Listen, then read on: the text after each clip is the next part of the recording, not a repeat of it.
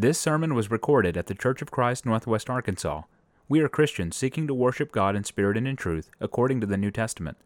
Come worship with us Sunday mornings at 10:30 at 1708 Elm Springs Road in Springdale, Arkansas. This morning we're going to talk about the peace of Christ. Uh, he says in John chapter 14 verse 27, as he was preparing to depart and preparing his disciples for his crucifixion and his departure, he tells his disciples, "Peace I leave with you."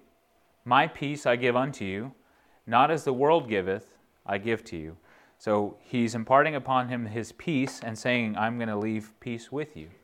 And we think about this verse sometimes, and I, and I know I've seen this verse used a lot. Um, and, and maybe another one that, we've, that we see a lot is John 16 33. These things have I spoken to you, that in me you might have peace. In the world you will have tribulation, but be of good cheer. I have overcome the world. We see these verses a lot used when we're, when we're uh, trying to motiv- motivate ourselves to have peace and, and to uh, get through some kind of situation that we may be going through. But what is peace? And what is Jesus talking about here? Because sometimes I think we look at these verses and we think of peace as, you know, we're sitting in this picturesque landscape. There's no noise, it's serene, it's quiet, there's no distractions happening around us, and we just feel so great.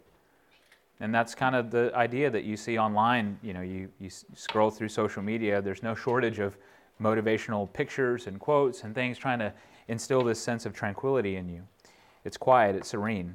And, and we might also imagine peace in another way, as, uh, you know, often people want world peace. And uh, they imagine peace as everybody in the world is getting along there's perfect harmony. There's no more fighting. There's no more wars. Nobody being mean to each other. Everybody's just nice, and, and it's all just calm and it's, and it's all happy.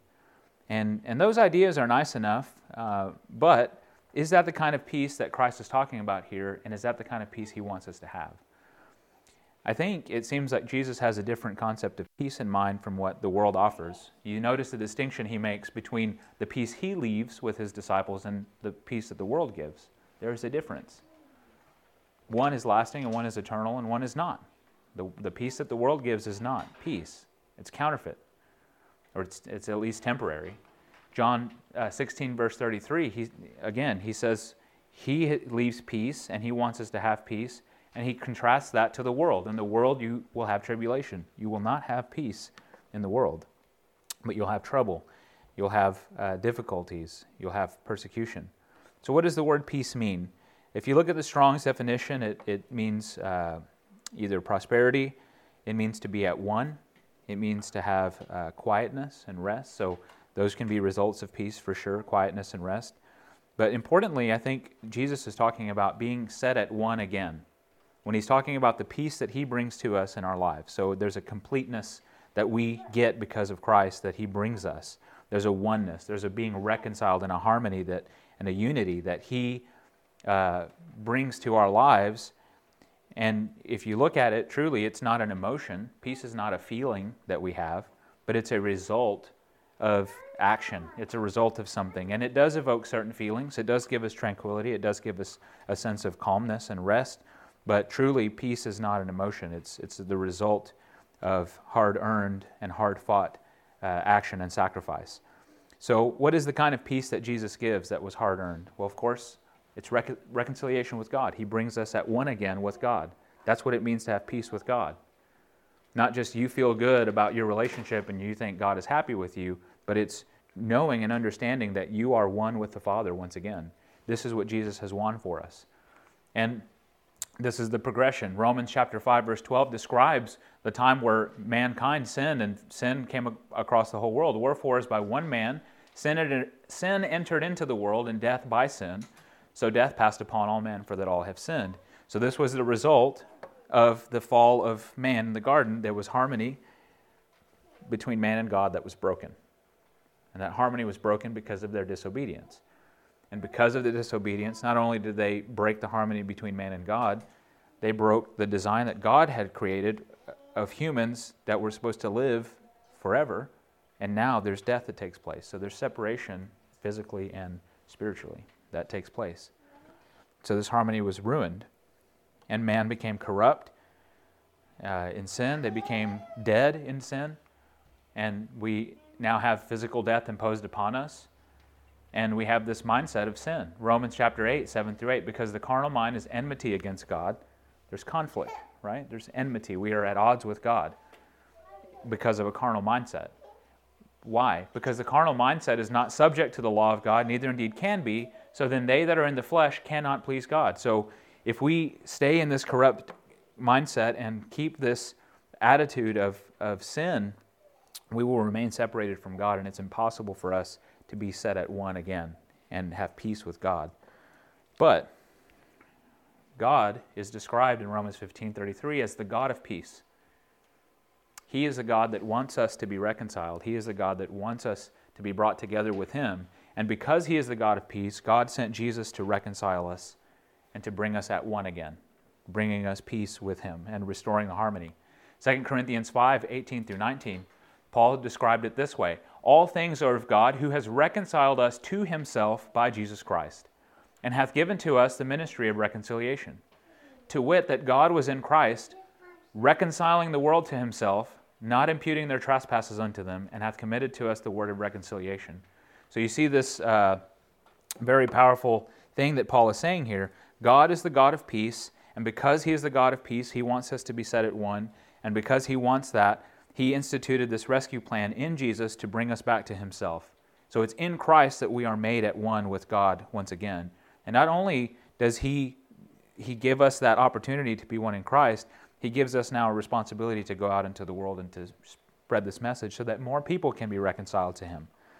But it's Jesus that brings this peace between God and man in himself and through his own sacrifice. And this is a restoration to God. Colossians 2, verse 10 through 13 says, You are complete in him. Now, when I hear that, and, I, and I've thought about this a lot, you think about our lives prior to being in Christ. Our lives are broken, our lives are incomplete, we are unclean, we are sinful, we are separate from God. But when we're in Christ, He completes us. He fills in those parts of us that are missing. He fills what is lacking, and He makes us whole again. And that's one, that oneness, that wholeness that He brings is peace. And the reason that we get that completeness is because He makes us one with the Father again. And God dwells in us, and we dwell in God, and, and there's harmony restored. And He's the head of all principality, it says, and power, in whom, in Christ, you are also circumcised with the circumcision made without hands, and putting off the body of sins of the flesh by the circumcision of Christ. So He's describing a cleansing, a removal of sin. Okay? How does this happen? Well, he says it happens when we're buried with him in baptism, wherein also you are risen with him through the faith of the operation of God, who, raised, who hath raised him from the dead. And you, being dead in your sins and the uncircumcision of your flesh, has he quickened together. He's made you alive together, having forgiven you all trespasses. So, this is what happens when we're baptized into Christ. He, he brings us this peace between us and God because He brings us to, to the Father. He makes us clean, cleanses our conscience, He gives us access to God, He restores the fellowship between us and God, and He makes us one with the Father. And that happens through this cleansing process that takes place when we submit ourselves to faith, in faith, to the, the commandment of baptism, uh, taking that action so that God will cleanse us of our sins. And people want to reduce that to a, a work and say there's nothing we can do, but it's simply not true that we have instructions of what to do so that we can place our trust in what God is doing, and that is He's the one removing our sin, not that we're capable of doing that ourselves. And if we do this, it says we are justified by that faith, that kind of faith that takes action. You hear what God wants you to do and you do it. That's faith. That's biblical faith. Romans 5, verse 1 says, Therefore, being justified by faith, we have peace with God through our Lord Jesus Christ. This is the only way. This is the only way we can have oneness with God and be brought back into restoration with Him. If we have biblical faith, that is hearing and doing the, the, what God has commanded, so that we can be brought together with Him. And it only happens in Christ. And there's only one way to get in Christ, and that's what Paul described in Colossians buried with Him in baptism and then you're risen with him because that's the point where you're made one with, with Christ. Um, And this is exactly what Jesus came into the world to accomplish. This kind of peace is what he was talking to his disciples. Because in, he was talking to them about he's about to be resurrected, he's about to leave to the Father. He says, You're going to be sad, but I'm going to come back again. And he's talking about his death. He would leave, but I'm going to come back again. He's talking about his resurrection. So in, in, John 14, 15, 16, and 17, he's preparing his disciples and saying all these many uh, beautiful and wonderful words and instructions to them for them to have confidence, to, for them to have a sense of peace and security, knowing that his death is not the end. It's merely the beginning of, of this amazing uh, life that, that Christ came to, to grant us. And this is exactly what he came into the world to accomplish. Uh, if you look at uh, look at 1 John 3, verse 5 and verse 8, it says, And you know that he, Christ, was made manifest to take away our sins. The whole purpose of Jesus was to come and take away sins so that then we could be restored and be made one with God, having peace. And in him is no sin. He that commits sin is of the devil, verse 8 says, For the devil sins from the beginning, and for this purpose the Son of God was manifested, that he might destroy the works of the devil. You see, G- Satan brought disobedience to this world. I mean, he, he chose to be disobedient to God in heaven, and he chose to bring disobedience and influence mankind to disobey, therefore bringing sin, therefore bringing death. There's a chain reaction that takes place. Jesus was manifested for this reason. This is the reason that Christ came into the world to destroy the works of the devil, and that is acts of disobedience to God. Because there's no sin in Christ and, and in this way, he takes away our sins and restores harmony between a holy God and when he cleanses us and we're in him and he removes sin, he makes us holy and we can be at one with the Father once again. This is the peace, this is the harmony that Christ came to bring between man and God. Now, we think about this, and it might be confusing because you might be recalling other verses uh, that that talk about Jesus' words about peace. So we see this whole this whole series of events of Jesus bringing peace to us. Yet he says in Luke 12, 51, you might be thinking about this verse Suppose ye that I am come to give peace on earth? I tell you, nay, but rather division. It can be kind of confusing. Did Jesus come to bring peace or not? The Bible clearly shows that he is coming to bring peace, but now he says he's not coming to bring peace on earth. In another verse, a parallel verse in Matthew, he says, Think not that I am come to bring peace, but a sword. So is Jesus here to bring peace or not? Well, I think the proper way to look at this is to understand what he's saying. I did not come to, to bring peace on earth. He did not come to bring harmony between corruption and holiness. He didn't come to make the world okay and just put a stamp of approval on everything that's happening and saying, you know what, everyone's fine and all sin is excused now. And we can all hold hands and, and sing kumbaya and we can get along and just go on and be happy and ignore sin and ignore unrighteousness. That's not what he came to do. He came to bring a sword, the sword of his word, and that sword causes division. Because when you choose to take up the banner of Christ, when you choose to follow his commandments in humility and meekness, and love and kindness, when you choose to do that, those that are in darkness will be repulsed by that. I mean, the world was like a dark room. And what happens when, I mean, you've all probably experienced this. You're peacefully sleeping and then the lights flip on. You just, you close your eyes, you shut your eyes, you put the covers on, you get mad. Jesus was that kind of light that came into this world, and suddenly there was a bright, shining light. And some will be attracted to that and, and choose to, to come to that light and be part of that light and shine that light. And others who are deep in darkness are going to be repulsed by that and close their eyes against that. And it will cause division when we choose to follow Christ.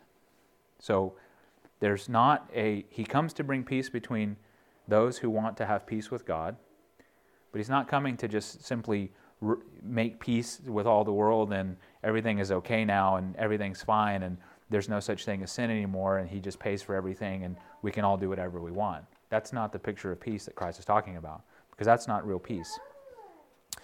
Uh, and think about these other things. Paul said in 1 Corinthians 10 what fellowship does light have with darkness? There's no fellowship between light and darkness, and that's not the kind of peace that Jesus was trying to bring a fellowship between light and dark. And, and I think it's important to say that out loud because I've seen this more and more popping up in media and in stories where people are taught it, there's a good part of us and an evil part of us, and we just have to balance those. And that's, that's just who we are. Then that's not true. God doesn't want us to have evil in us and darkness in us. He wants us to be filled with light. And there's no peace and harmony between these two. There's no yin, yin and yang. That's a false idea. Christ wants us to be filled with light and not have darkness within us. And that's how we can live in peace with God.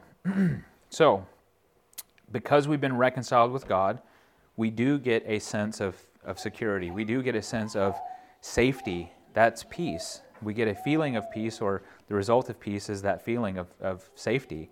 But how do we maintain that peace that we've been given? Because living a Christian life is tough. Sometimes we make mistakes, and sometimes uh, we may not be going on the right path, and we can feel when we're not at one with God.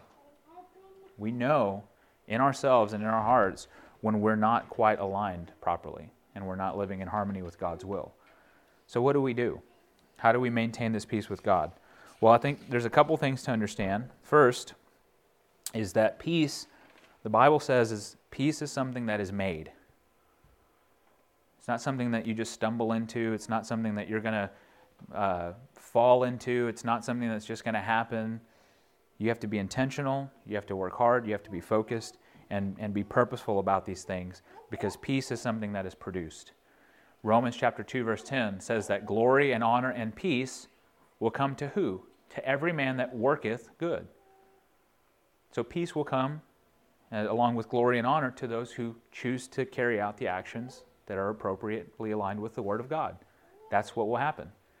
So it's something that is produced. Think about what Paul said about the fruit of the Spirit. The fruit is what? It's product. It's a produce. It's something that is produced, right? From you think about a tree that puts off fruit, that fruit is the product of that, the tree is making. So Galatians chapter 5 verse 2, 22, he says the fruit of the spirit is love, joy, peace, long-suffering, gentleness, goodness, faith. There's other things attributed here as the fruit of the spirit, but notice peace is one of those things. Peace is something that is produced. It's something that is made. And how is it made? Well, there's another idea. Uh, Peter talks about this in, in 2 Peter 1, verse 2 grace and peace be multiplied to you through the knowledge of God and of Jesus our Lord. So peace can be multiplied and produced and grown through knowledge. Knowledge is the starting point of how we can get peace and have peace. And that knowledge is, of course, the knowledge of God and of Jesus Christ. So, how do we maintain peace with God? We grow in knowledge of His Word. And as we grow in knowledge of His Word, we know it's not just good enough to know what the scriptures say, we actually have to obey his commandments. So if you go back to John 14, when Jesus said, My peace I leave with you, not as the world gives, I give unto you. Notice what else he tells his disciples. In verse 23, Jesus answered and said unto him, If a man love me, he will keep my words, and my Father will love him, and, and we will come unto him and make our abode with him. You see this do you see the, the connections that, that Jesus is making here? Peace I leave with you. He says, Hear my words and do those commandments. Keep my words. And then my Father will love him. Whoever does this, my Father will love him, and we will come to him and make our abode with him. God will come to dwell, Christ will come to dwell in us if we are continually seeking to hear and keep his commandments. That's how peace is multiplied, and that's how peace is produced and made in our lives. If we, if we seek, as Romans says, uh, to every man that works good, that's exactly what Jesus is saying. Hear and keep my commandments. And that's what will produce is peace with God. Uh, and this is a type of peace that is beyond our comprehension, uh, really. We may, we may be able to hear and understand and grow in knowledge and do these commandments, but we really will have a sense of peace that passes understanding. Paul makes this clear in Philippians 4, uh, beginning in verse 7. He says, The peace of God that passes all understanding shall keep your hearts and minds through Jesus Christ. Finally, brethren, whatsoever things are true, whatsoever things are honest, whatsoever things are just, whatsoever things are pure, whatsoever things are lovely, whatsoever things are of good report, if there be any virtue and if there be any praise, think on these things. Those things which you have both learned and received and heard and seen in me, do. And what's the result? What's produced? And the God of peace shall be with you. So, if we want to maintain this peace and this harmony with God that Jesus has, has earned through his death on the cross, he went through tremendous sacrifice in order to win us this kind of peace. And if we're part of his sacrifice, being baptized into Christ, it's our job, it's our duty, it's our, it's our, it should be our goal to maintain this harmony with God. And we do that by thinking on what is good, learning and growing in knowledge, doing those commandments that we've been taught and that we find in the scriptures, and the God of peace will be with you. And the inverse is true as well. If we don't love Christ and don't keep his commandments, then God will not make his abode with us. If we don't do the things that we have what we ought to do, the God of peace will not be with us. We'll have we'll have conflict and we won't be in harmony with God. So we want to be the kind of people who have peace with God and live as people that are making peace because God is the God of peace and he wants his children to be like him. Matthew 5 verse 9, blessed are the peacemakers for they shall be called the children of God. And if the Father as the Father is, so are the children. That's what he wants from us. He's the kind of God who took action. He was intentional. He was purposeful with bringing peace and reconciliation between us and him. And He wants us to be that exact way, seeking to maintain that peace and making peace. Now, it's not just, it doesn't just stop there. It'd be maybe a lot simpler if it did, but it doesn't just stop there because our, the peace we need to have and maintain is not just with God, but it's with one another as family in Christ. Because if we need to be like God, then we need to be the kind of people who seek this kind of lifestyle where we are making peace. We're people who want to reconcile, people who want to set things at one again. We want there to be harmony. And we're, in fact, we're commanded to keep peace between those who are redeemed. That's how we can be peacemakers. now, it's our responsibility because of what Christ did for us. Colossians chapter 3, 10 through 15. And have put on the new man. This is talking, remember, Colossians 2 just talked about how we are renewed in Christ. When we're baptized into Christ, we're cleansed of our sin. We're made one with Christ. We're made alive with Him. And he goes on into chapter 3 talking about this. Seeing that we have put on this new man that is renewed in knowledge after the image of Him that created him, where there is neither Greek nor Jew, circumcision nor uncircumcision, barbarian, Scythian, bond or free, but Christ is all and in all. This is important to note why Paul is saying this. You have been cleansed and been made new. You have been renewed in Jesus. And then he goes on to list these things that I think the folks at Colossae were dealing with. And he's trying to remind them what they became is a Christian. And you are in Christ now. And now there's no more these labels that cause division. Because the Greeks and the Jews were pretty much polar opposites. One was devoted, this monotheistic religion that was devoted to God and keeping his commandments, and one that was this pantheist religion that had all kinds of gods, all kinds of deities that they worshiped, and they did whatever they wanted, indulged in their, their fleshly desires as worship. Totally different. And they were divided and they would one was the circumcision, the Jews, and the other was the circumcision, the uncircumcision, that's the Gentiles. So there was this division. Barbarian, Scythian, bond, free, all these ways that people identify themselves in order to, to create these groups and these divisions. Jesus says, do away with all that. Because that's going to cause, that's not going to cause harmony. That's going to cause us to be at odds. And he wants us to have harmony. So he's saying, put all these things away. These things don't mean anything anymore. The same is true for us. Whatever label we have in our mind conservative, liberal, American, whatever forget all that. Throw that out the window because Christ is all we need and all we are, and He's in all. Because He's cleansed us, we should cast this out so that we can have peace and harmony with our family who are also in the same position that we are of having to cast these things out. Put on, therefore, as the elect of God, holy and beloved, put on what? Bowels of mercy, kindness, humbleness of mind, meekness, long suffering, forbearing one another and forgiving one another.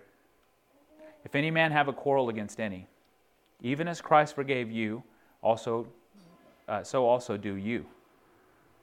And above all these things, put on charity, which is the bond of perfectness, and let the peace of God rule in your hearts, to the which also you are called in one body, and be thankful. He's saying we've all been made family in Christ, and we have a responsibility to, to put on this new mindset, put on these qualities in our lives, and the result is what? If we put on these qualities, we should forbear with one another. That means you put up with each other, you help each other, you forgive one another. If you have a quarrel against anyone, forgive it, especially the household of faith. Even as Christ forgave, that's what we should also do. Be peacemakers like Christ, the model, the Father, uh, this model that He's shown us. Be like that.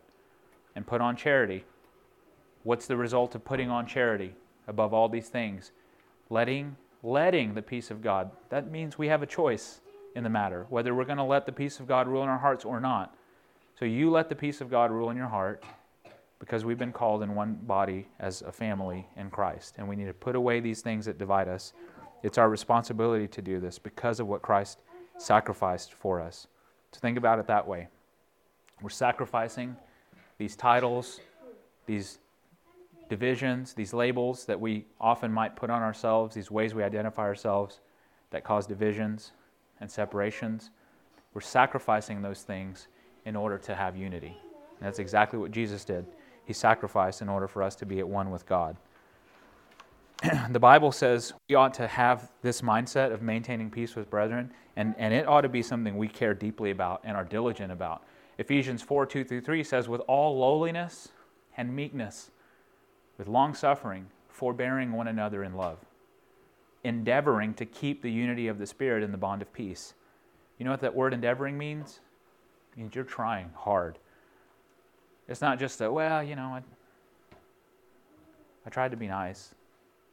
No. It means you put in effort, endeavor, you strive, you're diligent about doing this. You are putting in all the effort you can put in and that you can muster in order to keep the unity of the Spirit in the bond of peace with the family of Christ. and sometimes there's problems, and there's been a lot of problems that have divided the church. There's been a lot of problems that have caused destruction, that have caused heartache, and, and have caused pain.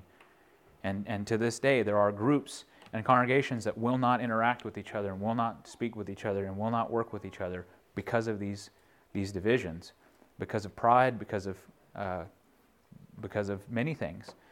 Uh, now, there are times that we should divide if it comes to a true matter of doctrine and things that are going to cause us to stray from the, the truth of the scriptures.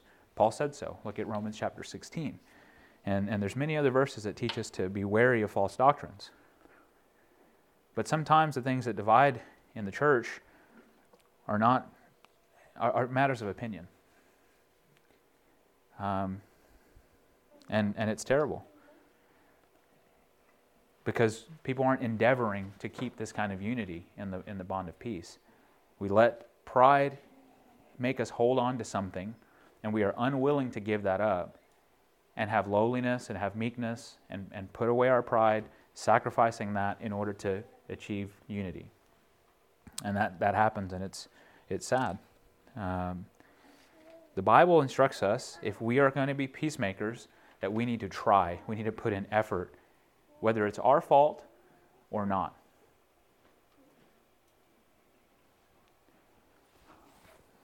Jesus said this in Matthew 5 23.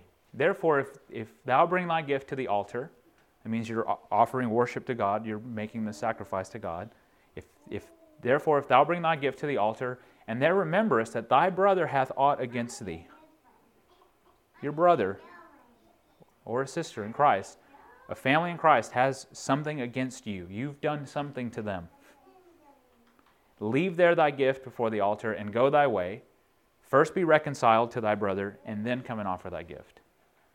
When we're not at one with one another, we can't be at one with God. And that's why we need to put in great effort when it's our fault to go and make peace, to go and reconcile. Now, even when it's not your fault, the onus is on you, and the responsibility is on me to go and do what we need to do to make peace. Romans, uh, Matthew 18, Jesus said this in verse 15. Moreover, if thy brother shall trespass against thee, go and tell him his fault between thee and him alone. And if he shall hear thee, thou hast gained thy brother. That's the kind of attitude and mentality we ought to have, the striving, the endeavoring we ought to put in. Whether we've done something to someone, we're trying to fix it. Or whether somebody's done something to us, we're the one who are taking the action and going and, and making sure that it's fixed if we can. Now, there's more to this chapter, and these the following verses give kind of a process to follow because sometimes the people you go and reconcile with don't want to be reconciled, and that's on them. The point is, you put in the effort as much as you can to go and make peace. Um, because peace will be destroyed through bitterness and through envy. It, it really will. But these models that Jesus gives us of whether it's our fault or not, it follows exactly what he did. I mean, it wasn't his fault that sin happened into the world, yet he's the one who took action and went to make peace. So it is very much being like Christ to take on the mindset of, of reconciliation and bringing reconciliation, whether it's our fault or not. Uh, but again, we can destroy peace through having bitterness and envy because sometimes we want to go on and try to just kind of fake our, our uh, unity and we want to bring peace like the world gives. We just want to kind of smooth it over. We just want to not talk about it anymore. We want to hide the truth. We don't want to be, uh, you know, confront what needs to be confronted. And that really is a counterfeit peace. And all that's going to produce is more division, more bitterness. You're going to fester and you're going to hold these grudges, and it's going to cause destruction ultimately. James 3, and we can know that by the fruits. James 3, verse 15 through 18 says, This wisdom, this kind of wisdom and thinking, does not come from above, but it's earthly, it's sensual, it's demonic, it's devilish.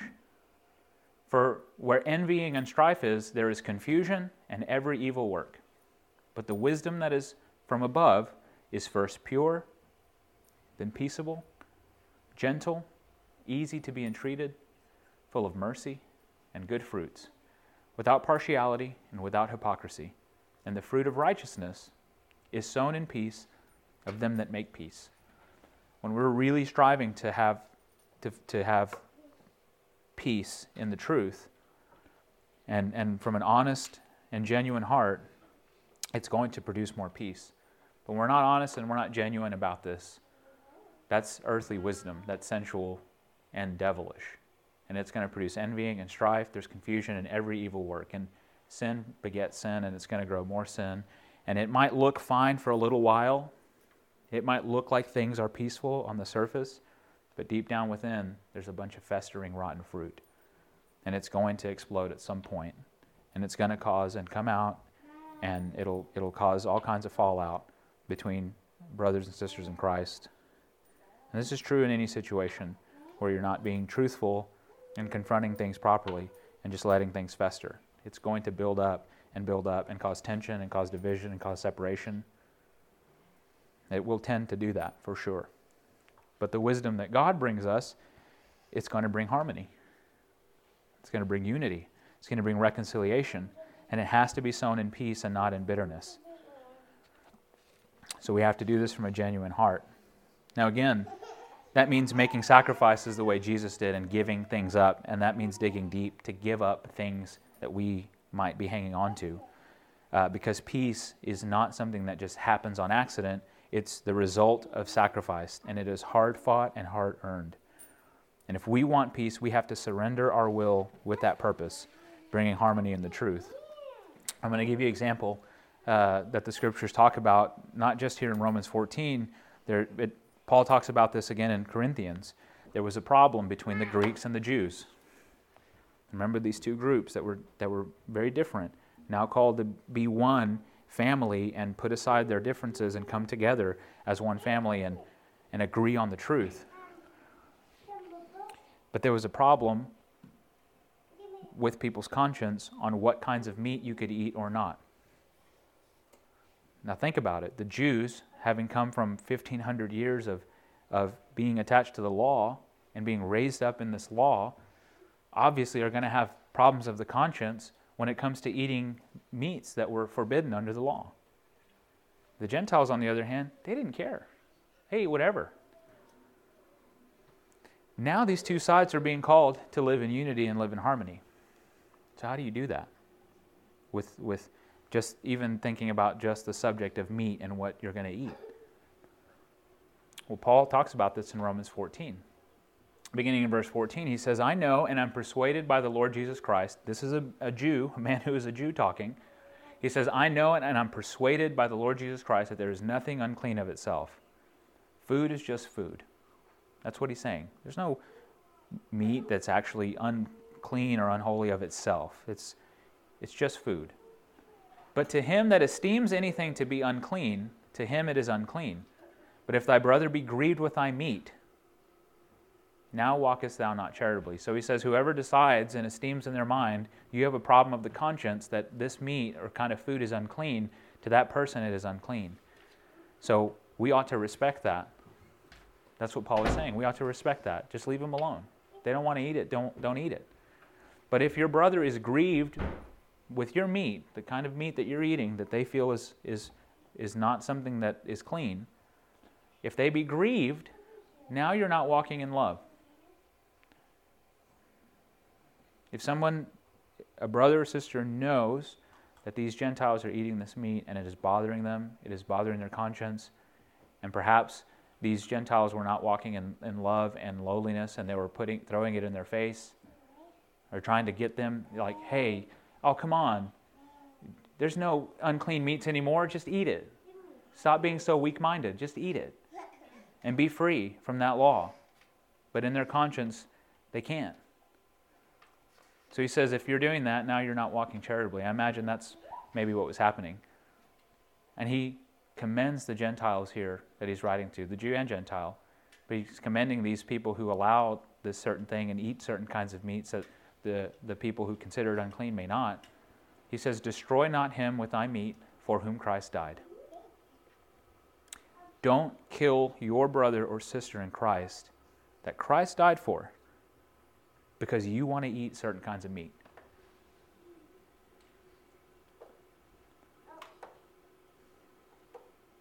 Do not let your good be evil spoken of. Why? The kingdom of Christ of God is not meat and drink, but it's righteousness, it's peace, and it's joy in the Holy Ghost. That's what the kingdom of God is. It's not meat and drink. It's not what you've eaten, whether it's, it's considered holy or unholy, but it's righteousness, it's peace, and joy in the Holy Ghost. For he that in these things serves Christ is acceptable to God and approved of men. Because I imagine also these Jews were probably railing against these Gentiles who were eating meat. So there's problems that come, all kinds of divisions and all kinds of strife and all kinds of envying and bitterness that's going to take place when you have these two kinds of groups.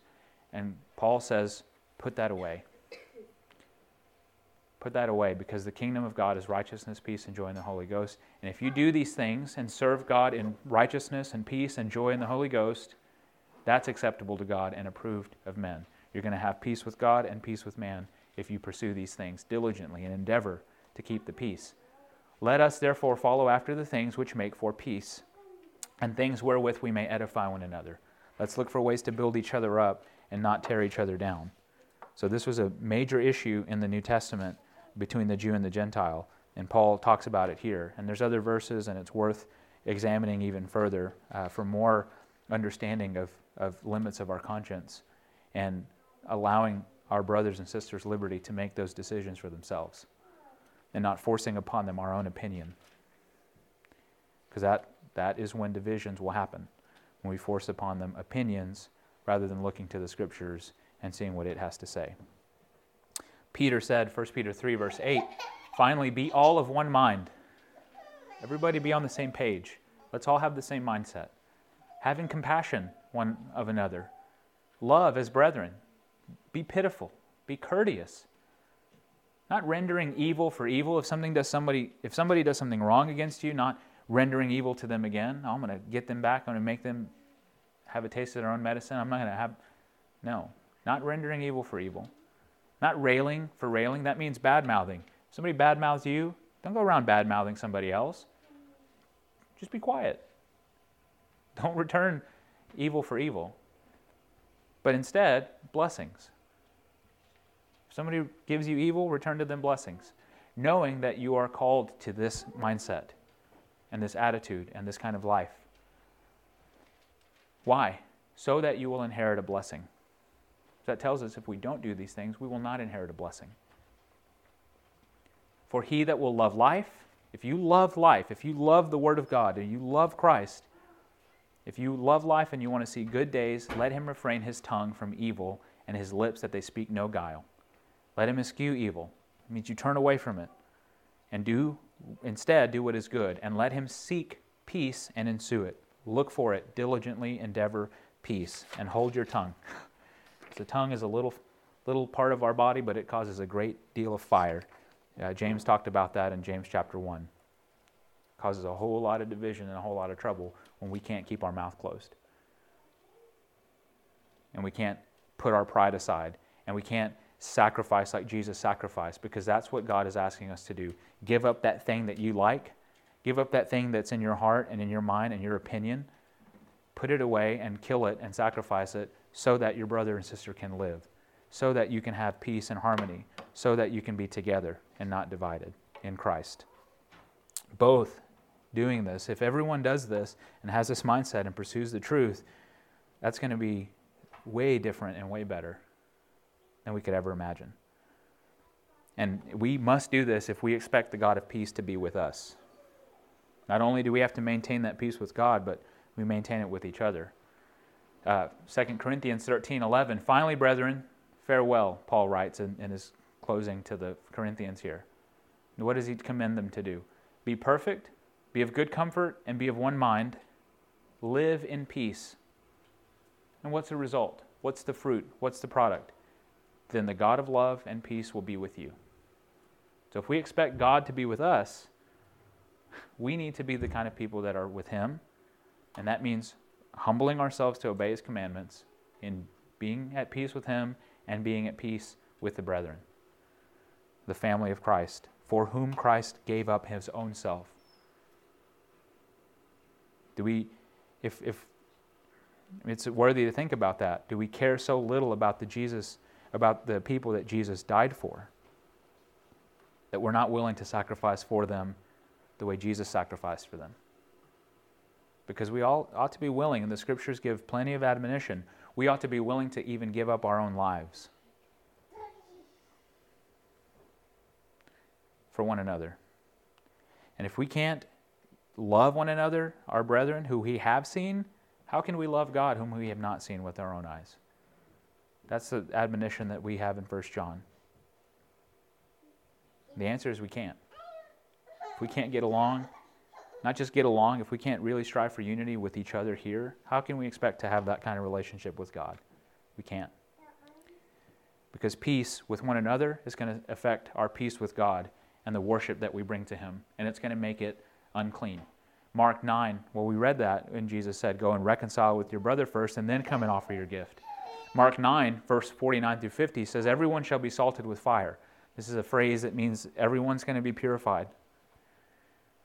And be salted with fire, and every sacrifice shall be salted with salt. That's a reference to the practice of offering sacrifices in Leviticus. When they offered certain types of sacrifices, they would season it with meat, or with salt, rather. They would season it with salt. He says, Salt is good, but if the salt has lost his saltiness, wherewith shall you season it?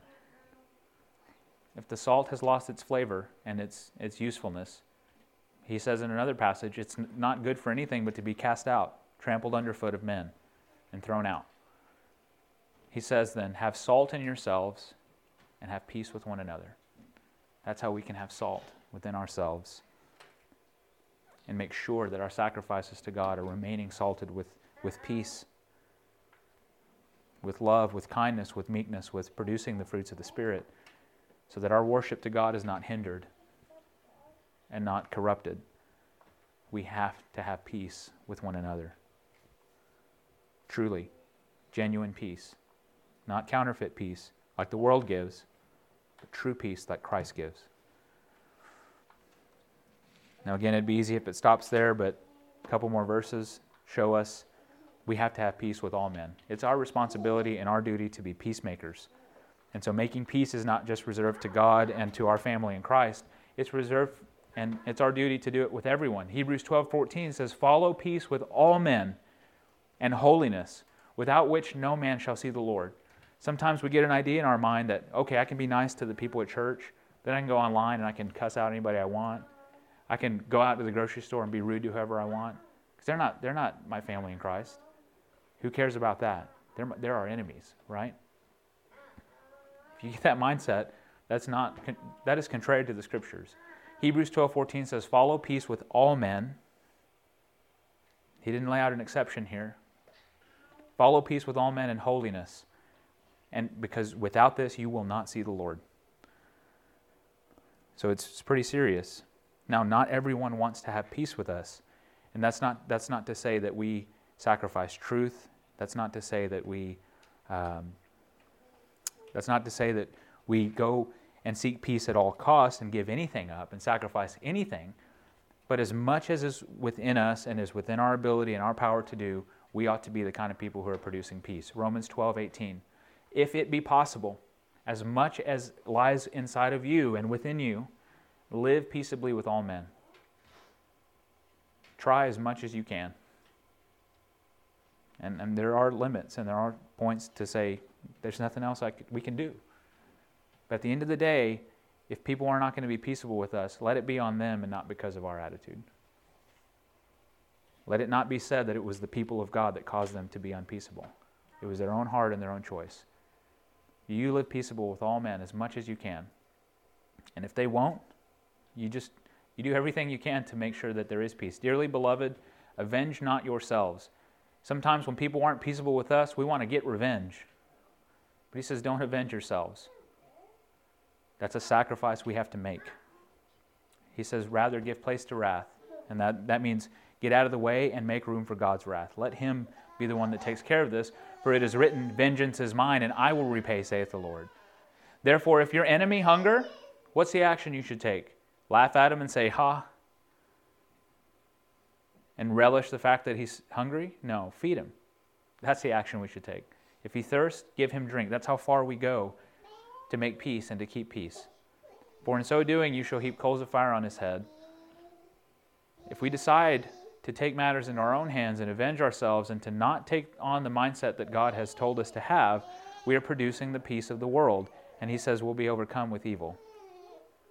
Don't be overcome with evil, but instead overcome evil with, by doing what is good and produce peace and produce righteousness as much as lies within you. So we have a responsibility to have peace with God, to have peace with man, and to have peace with all men as much as we possibly can.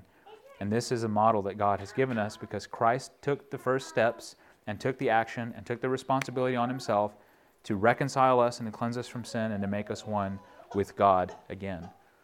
So if you have been reconciled by Jesus, and, and then we have been made the children of God.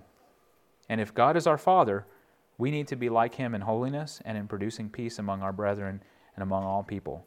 We have to do this if we expect to have eternal life, because this is how God wants us to be found. 1 Peter or 2 Peter 3, verse 13.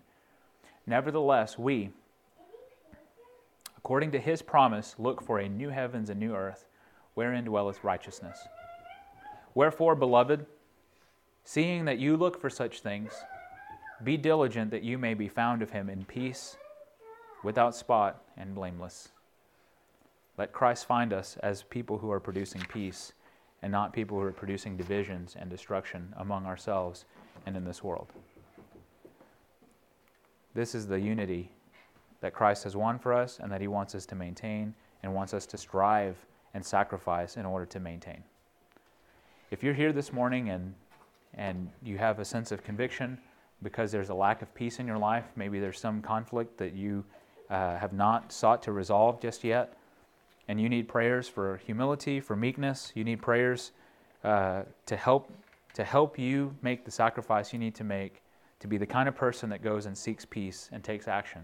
We want to pray with you. It's important to be this kind of person if we want to be followers of Christ and his disciples.